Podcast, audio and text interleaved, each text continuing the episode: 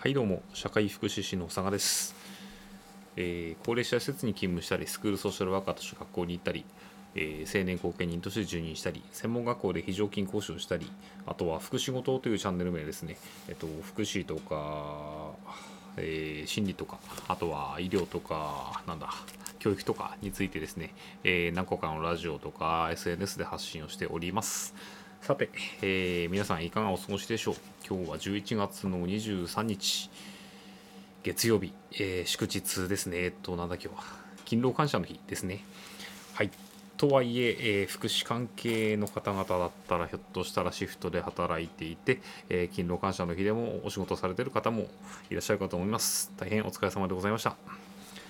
はい、で今日からまた月曜日1週間始まりますね。えーで、今日のテーマは何かっていうと、えーっとですね、離婚について気をつけておきたいことというテーマでお話しさせていただきます。昨日ですね、ちょっと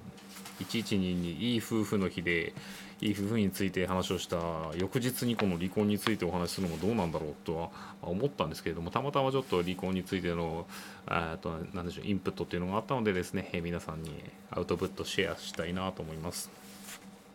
えっ、と、離婚、身近ですよね。えー私も結構身近ですね、えー今日本では結婚した3組のうちの1組が離婚しているそうです。まあただうーん必ずしも3組のうちの1組っていう言い方なのか、まあ、離婚する方って離婚を繰り返す例もあったり。で、えー離婚して一旦離婚した方同士がまた再婚してっていうケースもあるので、まあ、一概に3組に1人イコールっていうのはならないとは思うんですけども、まあ、でもあの統計では3組のうちの1組が離婚しているということです。でですね離婚まあ我々は当事者になることもあるだろうし、えっと、親ですか自分の親が離婚するっていうこともあるだろうし、えーまたはその支援の対象者が離婚したりその対象者の保護者が離婚したりっていう いろんなところで関わることが予想されますね。で日本の離婚っていうのはですね3つありまして、えー協議離婚調停離婚裁判離婚ですね。えっと、まあ、一番多いのは協議離婚でしょうね。まあ、お互いの話し合いですよね。だいたい9割、87%が協議離婚のようです。で、まあ、特にこう、決められた様式はなくて、夫婦双方が合意していれば、えー離婚届を出すだけで OK という一番簡単なものですね。ただこれがですね、あのー 協議して簡単だっていうだけで選んでしまうと、えー後々親権についてとかあとは例えば親権、まあ、子供がいた場合ですね親権についてとか、えっと非親権者親権者じゃない方の、えー親子の面会の有無とか方法とかあとは、えー養育費とかっていう取り決めについて曖昧になってしまうことが多いので注意が必要ですね。えーとはいえ多分その離婚に至るところとしてはもう夫婦の関係っていうのは完全に破綻していて、えー一刻も早く別れたい離れたいっていうのがもう頭に最初に来ちゃってですね、えー一番簡単に別れれるっていうのも理由の協議離婚が多い理由の一つなのかなと思いますけれどもこの辺についての取り決めをちゃんとしておかないと後から、えーまあ、さらなる二次的な問題になってくることも多いので注意が必要だなというところでした。あとは、えー調停離婚。調停離婚っていうのは、えー、と調停委員会っていうのを立てて、えー裁判官1名と民間から選ばれた調調停委員で男女各1名で構成するということですが、ここで話し合いで合意を目指すということですね。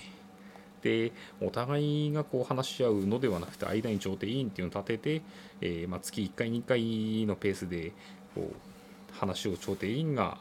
介して伝達するっていう形が一般的なようです。これがまあ10%くらいですかね。で、えーまあ、合意できれば調停成立、まあ、できなければ調停不成立。でそのまあじゃあ裁判離婚になるのかっていう話なんですけども裁判離婚っていうのは、えー、本当少ないですね。えーっとですね調査で 3%3% 3%たった3%ですね。で、えー裁判離婚っていうのが、えー、とまあまあ調停でうまくいかなくて調停不成立になった場合かまたは、えーとまあ、特殊な場合ですね例えば、えー、不貞行為があった場合とかあとは悪意の遺棄3年以上の生死不明あとは強度の精神病とかとかその他婚姻を継続しがたい重大な理由がある場合はこの裁判離婚になります。で、え、ー、と、まあ、そこまでは当事者の問題だからいいんですけれども、えー、子がいた場合ですよね。子がいた場合、親権どうするか、養育費をどうするかとか、面会交流をどうするかと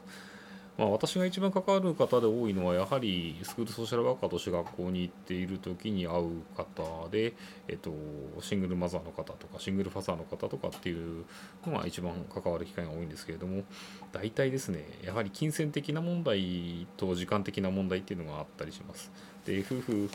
まあ、夫婦両親いると夫婦でそれぞれの役割で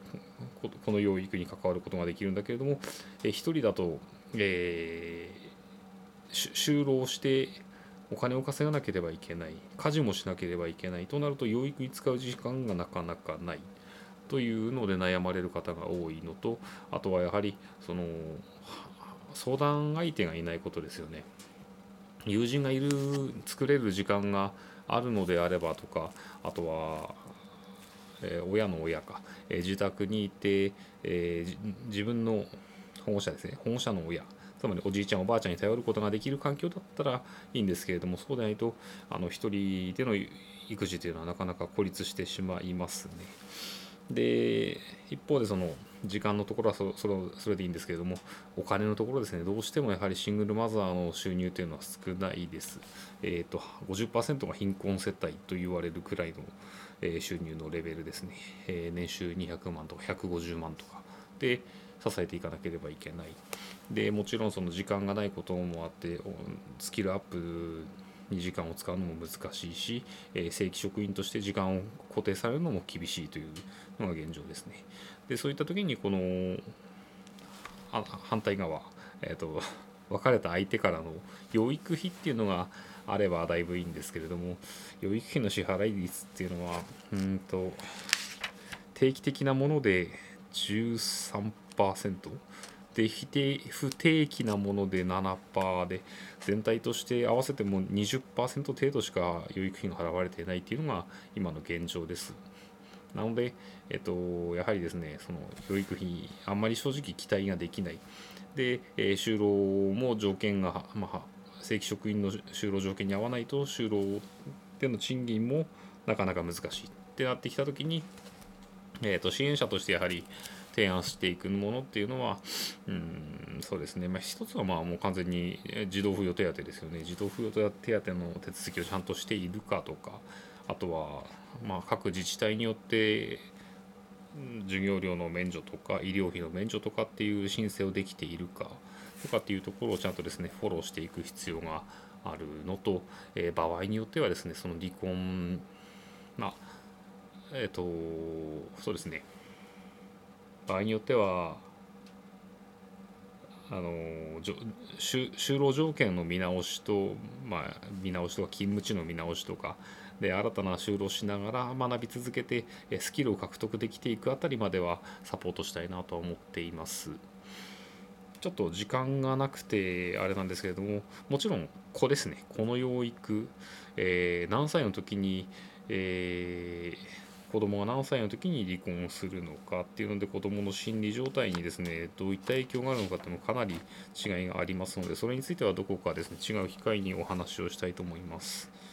うん、両親のどちらかがいなくなるっていうのは子供のアイデンティティケースにとってすごく大きな問題になりますね。はい、というわけで今日はですね、えーと、離婚について気をつけておきたいことについてお話をさせていただきました。またですねこの子供についてのところを後で取りたいなと思っていますのでそちらも合わせて聞いていただければと思います。それでは、えー、今日も最後までお聴きいただきありがとうございます。今週も頑張っていきましょう。バイバイ。